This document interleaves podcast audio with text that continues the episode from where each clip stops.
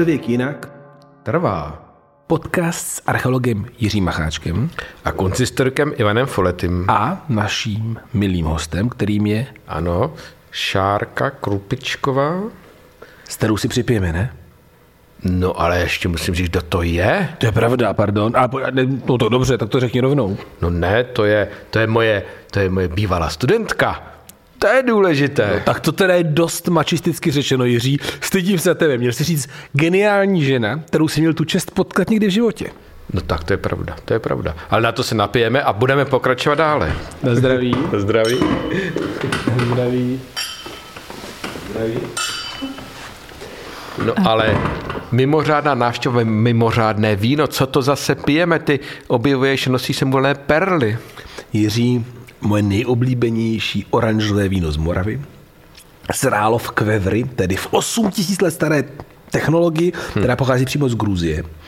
A bylo to vyrobeno v Mikulovské oblasti, v obci Pouzdřany a jmenuje se Kolby.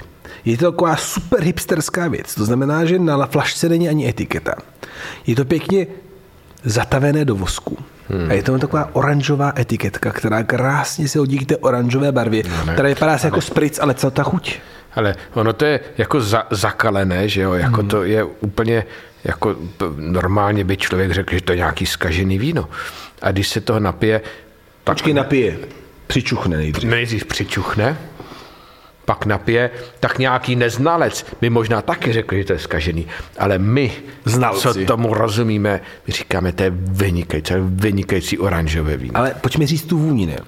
Protože ta vůně je úplně taková jakoby broskvová. Jo, jo, jo. Jo? A ta chuť, která má takovou intenzitu, jenom Taky mírně jakoby nahořklé, ale pl- plné, ta chuť je plná. jsou v tom totiž ty broskový jádra. No jasně, jasně, v tom jsou ty vymacerované šlupky, to je ono. No výborný. No tak výborný. pardon, to byla jakoby, No ne, no tak je to. to víno stojí za to. No, ty, to víno stojí za to a naše dnešní návštěva taky stojí za to, protože eh, Šárka, teda kromě toho, že to je ta moje bývalá studentka, už tak má neříkej. ještě jako eh, Já jsem- další mimořádné, mimořádné kvality. Šárka něco chtěla říct. Já jsem chtěla říct, že jsem chvíli doufala, že, že jsem ráda, že se zamluvilo to uh, geniální žena, ale teď jsem to vlastně znovu vytáhla, tak beru všechno zpátky.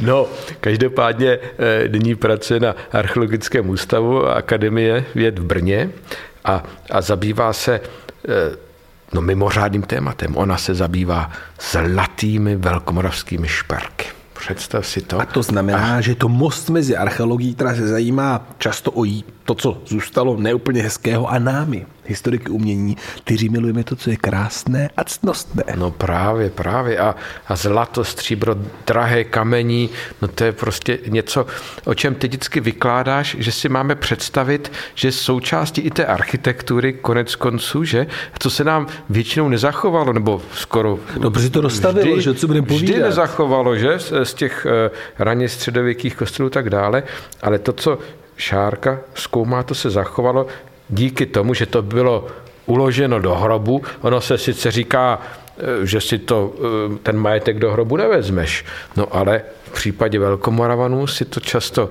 nebo respektive velkomoravanek si to často i brali do hrobu. Počkej, a- nebuď tak genderově nekorektní, Šárko. Jak to je s těma hrobkama? Kdo to tam to zlato má, že to nejsou jenom ženy? Uh, no, uh, ženy ho tam mají asi častěji, to je pravda, ale já se zrovna speciálně zabývám jedním uh, druhem artefaktu, kterému se říká, označujeme ho za gombíky. A to nám musíte říct, co je, co ty gombíky jsou. Ty se nacházejí v hrobech mužů i žen, jenom to dokončím. Jasně, a co jsou ty gombíky? A no, gombíky jsou takové novodobé označení pro uh, závěsky anebo oděvní spínadla, to úplně přesně do dneška nevíme, kulovitého tvaru, mm-hmm. Které se nacházely uh, poblíž klíčních kostí a hrudníků zemřelých uh, právě z období 9. století na Takže Moravě. něco jako to, co má Justinian v San Vitale na mozaice, je to ono? Mám si to takhle představit? No, eh, D. Justinian v San Vitale má takové gombíky zavěšené eh, od koruny, jestli se nepletu. Jo, jasně, už je mi to jasné. A eh, je to taková možná hodně vzdálená analogie. Ano. Tak to je krásně. A teda muži i ženy to mají. Takže Jiří, seš normálně starý mačo a teď je to dokázaný. No, ale ne úplně, protože, jak správně slyšel, mají to převážně ženy a někteří muži a i děti, že? I v dětských ano, hrobech ano, bývají gombíky ty se gombíky. nachází i v dětských hrobech a když jsme u toho, tak já teď prozradím uh, to, co ještě nikdo vlastně pořádně neví. Hm, To, to, to máme tedy rádi v našem Jasně, podcastu. ano. Eh, My jsme totiž eh, se teď měli možnost eh, trošku nahlédnout do genetiky eh, některých mikulčických hrobů a mě samozřejmě strašně zajímalo, jestli u dětských hrobů z gombíky můžeme najít také chlapce, což se klasickými eh, antropologickými metodami nedá zjistit. A Jasně. zjistilo se, že ty gombíky prostě mají i chlapci. Jo, vidíš to a máš to. Normálně to mají chlapci a znamená to, že prostě ve středověku ta performativita lidského těla, které mělo zářit šperky, se týkala všech stejně, ať to genderově korektní. Hmm. Ale to zrovna tenhle ten případ je strašně jako zajímavý, protože jako většinou eh, tyhle ty součásti toho oděvu jsou genderově spe- specifické, že náušnice třeba, že nebo nějaké náhrdelníky, ale ty gombíky, to je něco opravdu zvláštního, co je mm, jako mm. univerzální, že? Ano, jak, jak ano. si to vysvětlit? Vlastně ty, ty se hodně zabývala právě tím krojem, vlastně jak to funkčně opravdu jako eh, bylo, mm, spojeno s tím textilem a tak dále, tak i- jaká je nejpravděpodobnější tedy teorie o tom, že jak ty gombíky fungovaly? No, ono totiž, eh, gombíky jsou navázané na elitu, na ty úplně mm-hmm. nejvyšší eh, představitele velkomoravské společnosti.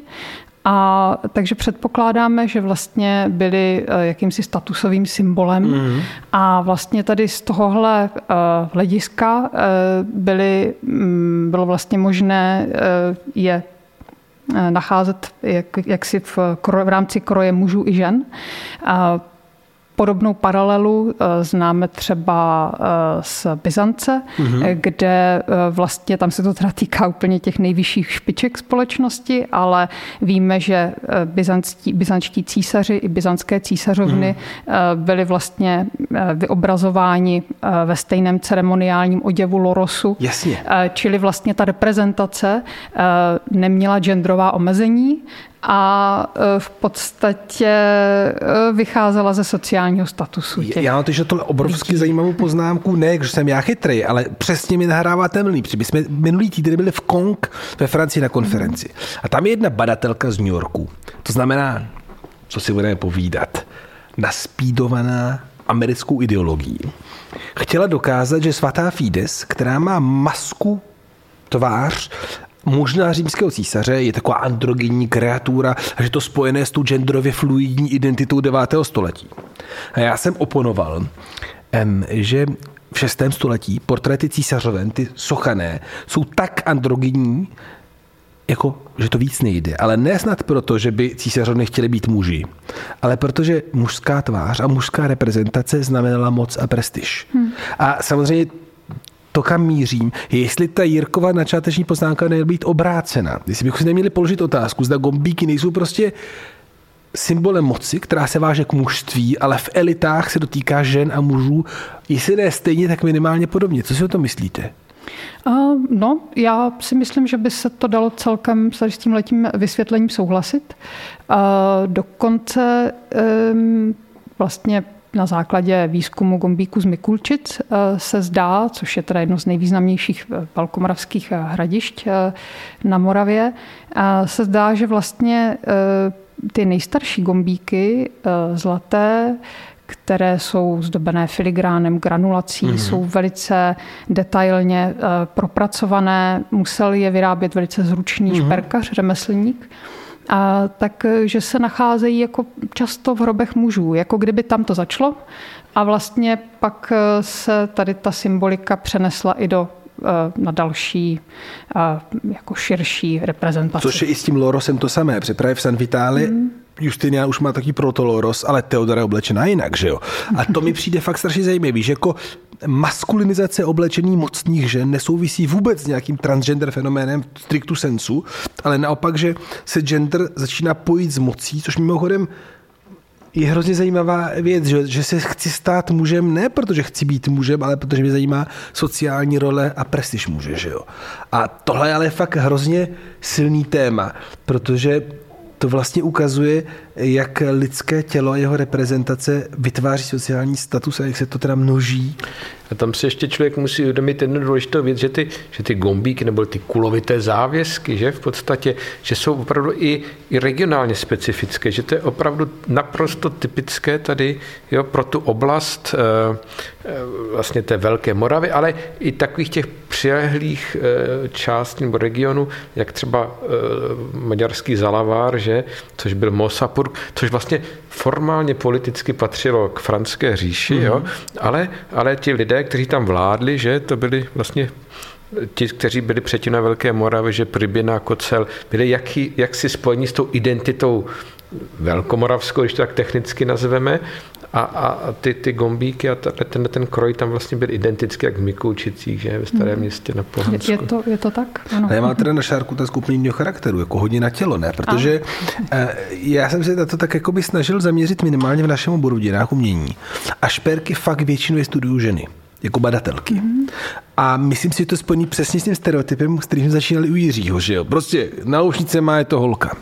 A mě by zajímalo, jako vy, jako archeoložka, když prostě si vybíráte téma výzkumu, cítíte takový tlak, že byste teda si měla ty šperky vzít, protože to není krumpáš nebo meč, a nebo je to fakt jako láska na první pohled, mm-hmm. že prostě eh, vás ten šperk zaujme tu svou neuvěřitelnou září a tak dále? Já si myslím, že u mě to eh, byla částečně, eh, částečně zájem o lidi a pohřební, jejich pohřební ritus, mm. protože vlastně tady je ta cesta k člověku mnohem bližší než třeba přes sídliště, aspoň pro mě, já to mm. tak mhm. prostě vnímám. Takže eh, to byla jedna část, která formovala můj zájem. No a pak to bylo takové trošku praktické hledisko, že prostě bylo potřeba gombíky zpracovat. Jasně, no to je... A, um, takže oni tak nějak ke mně přišli trošku sami tady v tomhle směru. Že je to vlastně velice zajímavý artefakt, kterému se systematicky nikdo nevěnoval a právě protože má tady to široké rozkročení vlastně mezi regiony, mezi pohlavími nebo gendry, mm-hmm tak e, to z něho činí něco mimořádného e, v rámci hrobové výbavy na Velké Moravě a myslím si, že si tu speciální pozornost prostě zaslouží. No, ale my jsme zamluvili eh, ten problém, jak teda to bylo nošeno, nebo součástí čeho to vlastně bylo, jak si to představit, aby si to vůbec ti naši posluchači představili, jak to vlastně bylo umístěné na tom, na tom oblečení, mm-hmm. no, protože na některých těch gombících, pokud já si pamatuju, to zpublikovala ten článek, se zachovaly i zbytky těch textilí, že? Takže mm-hmm. jak, jak, jak si to mají lidi, no, lidi, lidi představit? My pořád trošku tápeme, nemáme úplně jistotu, protože vlastně postrádáme písemné prameny i ikonografii, hmm. která by nám to jasně osvětlila. Navíc eh, střední Evropa není Egypt eh, nebo Norsko, hmm. kde by se zachovávaly textilie a mohli bychom teda ty gombíky najít in situ, prostě našité na nějakém kusu oděvu. Eh, čili odvozujeme z takových střípků. Samotný termín gombíky navozuje teda vlastně hlavní představu, kterou lidé nebo archeologové o tomhletom druhu artefaktu měli vlastně už od počátku objevu v první polovině 20. století, to je, že fungovaly jako knoflíky na tom mm. oblečení, což se u některých podařilo potvrdit taky výzkumem, protože opravdu jsme teda našli uh, gombíky, na kterých zůstaly zachovaná textilní poutka a to nejenom poutka, kterými byly přišité k oděvu, ale také poutka, která vlastně obtáčela ten artefakt, čili uh, je tam vidět uh, vlastně způsob um, vlastně, nebo je tam, je tam jasné, že vlastně ten gombík držel nějakou další látku jiným poutkem. No, ale toto se týká pouze drobných, takových kompaktních artefaktů ve velikosti kolem centimetru a půl, dvou centimetrů. Trošku Pochybuji o tom, že by bylo možné všechny gombíky použít jako oděvní spínadla, protože ty typické velkomoravské mají velikost eh, mezi 3 až 5 cm, jsou z velice tenkého plechu od tloušťce eh, kolem eh, třetiny nebo 0,3-0,4 mm. Jsou křehké a představa, že přes ně člověk pravidelně převléká nějaké poutko mně nepřijde úplně reálná. A I mají, když... mají tam dírky? Protože třeba, mm-hmm. když se Mhm. podíváte ty analogie s langobardama, v Šivídali Frilu, tam mají ty křížky a ty různé věci, které našívali na oblečení, ale oni mají Mhm. čtyři, š- osm díreček tak po tohle má poutko, Já úplně víš? nevím, jestli to tady zaznělo, asi ne, ale ten gombík, ta vlastně plechová eh, koule, která se skládá ze dvou eh, plechových polokoulí spájených dohromady, tak má takové ouško Mhm. jíštěné poutkem a vlastně za to ouško eh, byly ty gombíky připevňované eh, k té láktce nebo textilí. Úplně právě nevíme jak. Z některých hrobů máme doklady i více párů těch gombíků a to i v nefunkční poloze, takže mě třeba i napadlo, jestli nemohly být nějak měnitelné a jenom při, přivazovatelné k tomu oděvu jako takové vlastně ozdobičky. A ono, hlavně oni byli taky duté, že? Ono to, opr- Mhm. to byl plech. A v některých z nich se nachází, co já vím, ty kuličky, že oni vydávali nějaký zvuk, že? Rolničky to takový. No tak eh, rolničky, to úplně asi, ale co si o to myslíš? Jako byl, byl to záměr, aby to nějak trošku cinkalo taky? Nebo? Jo. No záměr to byl určitě, protože uh, jinak by se tam ta kulička nedostala dovnitř.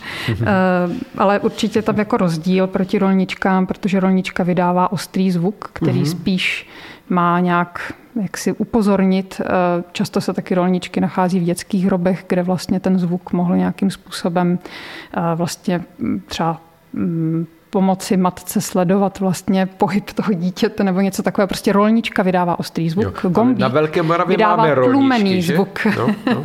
A Na te- Velké Moravě máme i rolničky, No, ano, no, v no. dětských hrobech.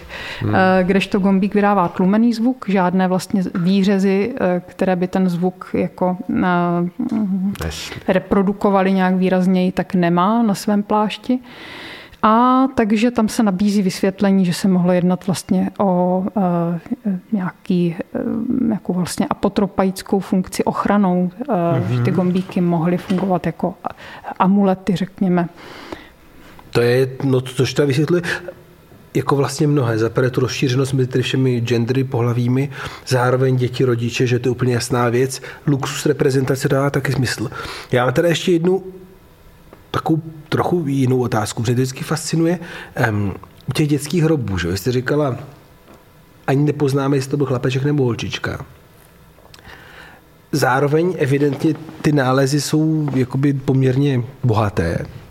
A mě by vlastně zajímalo za prvé, jaké to je nacházet dětské hroby a za druhé, eh, co nám to říká vlastně právě o té tradici těch velkomoravských obyvatel. Jak se vztahovala, jak pracovali se smrtí, že máme byli vysokou úmrtnost dětí a zároveň ta pozornost, který tím výjimečným hrobkám věnována, ukazuje, že to jako je pořád strašný, že jo, když to dítě odejde. Tak jestli byste nám mohla říct něco o tomhle. Uh, no, tak uh, děti ve všech historických obdobích Velkou Moravu nevýjímaje, prostě umírali mnohem běžněji než v dnešní době. Uh, Takže uh, dětské hroby se nachází na, i na velkomoravských pohřebištích. Uh, Jsou mm, řekla bych, dost kopírují podobu eh, hrobů dospělých. To znamená, že nacházíme jak bohaté dětské hroby, tak ty, které naopak nejsou vybavené vůbec. Um, Teď je, mm, je samozřejmě otázka, eh, jakým způsobem eh, ty nálezové situace interpretovat. Vy jste začal eh, zmínku o genetice. Já bych teda řekla, když tady tak brousíme kolem té genetiky dneska zároveň trošku, že eh, to je eh, jeden ze směrů, které asi budou určovat eh, mnoha, mnohé archeologické objevy v dalších letech, protože eh, vlastně díky genetickým analýzám si můžeme udělat trošku obrázek o tom, eh, jak ty dětské hroby vlastně v jakém jsou kontextu třeba k příbuzným, k rodičům, mm-hmm. k sourozencům a ehm, je to velice zajímavé, je to výzkum, do kterého jsem teď měla taky možnost trošku nahlédnout a který je teď úplně v počátcích a vypadá to, že Eh, chování rodinných příslušníků v tomto směru je velice různorodé a budeme ho muset teprve jako interpretovat. Mm-hmm. Vypadá to, že prostě různá pohřebiště v Mikulčicích, kterými já se zabývám teda především, tak máme vlastně několik druhů pohřebišť, kde zřejmě budeme mít v tomhle směru i různé výsledky. To znamená, pardon, aby, aby nám to no. bylo jasno, to znamená, že prostě si dokážeme představit dětská hrobka uprostřed rodiny a úplně daleko ode všech. Chápu to správně. Přesně tak, chápete to úplně správně. To je věc, řekl bych, budoucího výzkumu a velmi perspektivní, to je jasné, ale možná ještě zpátky k těm gombíkům, o kterých jsme se bavili. No totiž ty baratele vždy fascinovalo, Eh, i to, co je na těch gombících, že? Oni eh, vlastně využili toho povrchu toho gombíku, který mohl být eh, různě zdoben, ty zmiňovala filigrán, granulaci, to jsou různé aplikace, že? Na tom, ale, ale typické pro ty gombíky je vlastně ta, ta výzdoba vytepávaná, mm. že?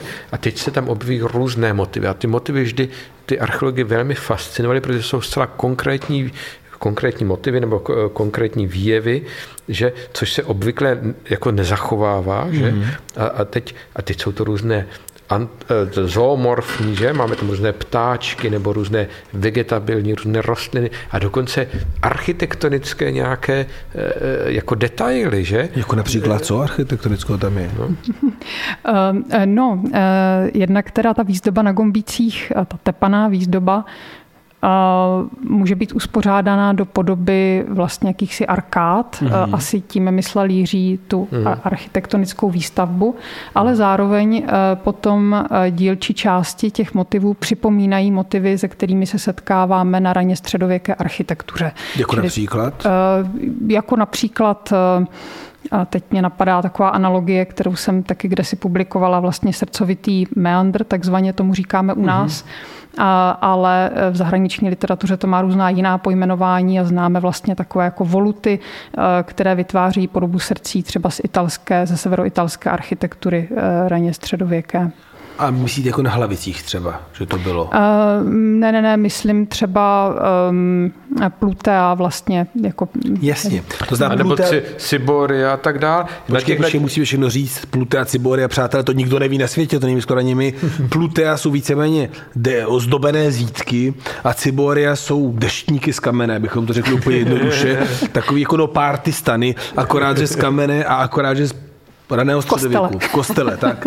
A, tím pádem... a oni jsou zdobeny určitými motivy, že? Mm-hmm. To Šárka myslela, které jsou vytepány do toho kamene v tomto případě. A my vlastně úplně ty samé jako dekorativní elementy, mm. že nacházím na těch gombících. No a teďka vy z toho usuzujete, že ty věci byly na Velké Moravě, anebo že to je import gombíků třeba ze severní Itálie? No, a asi, asi ani jedno.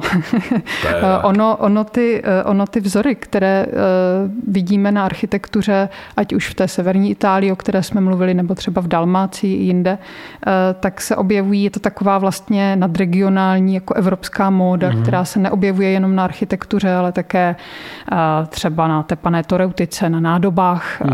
z kovu a nebo také na textilu, na hedvábném textilu a to je taková asi nejpravděpodobnější cesta, odkud vlastně ty vzory mohly brát na Velké Moravě, protože my víme, eh, že eh, hedvábí, hedvábný textil na Velké Moravě byl přítomný, i když ho dnes rekonstruujeme jenom z takových maličkých útržků, které se nacházejí přikorodované vlastně k železným nálezům v hrobech. Takže. Ale byly a tím pádem transfer kulturní, který probíhá vlastně skrze hedvábí, který asi přichází z východu, a tím pádem tady máme další propojení Velké Moravy s východem, možná dalekým východem.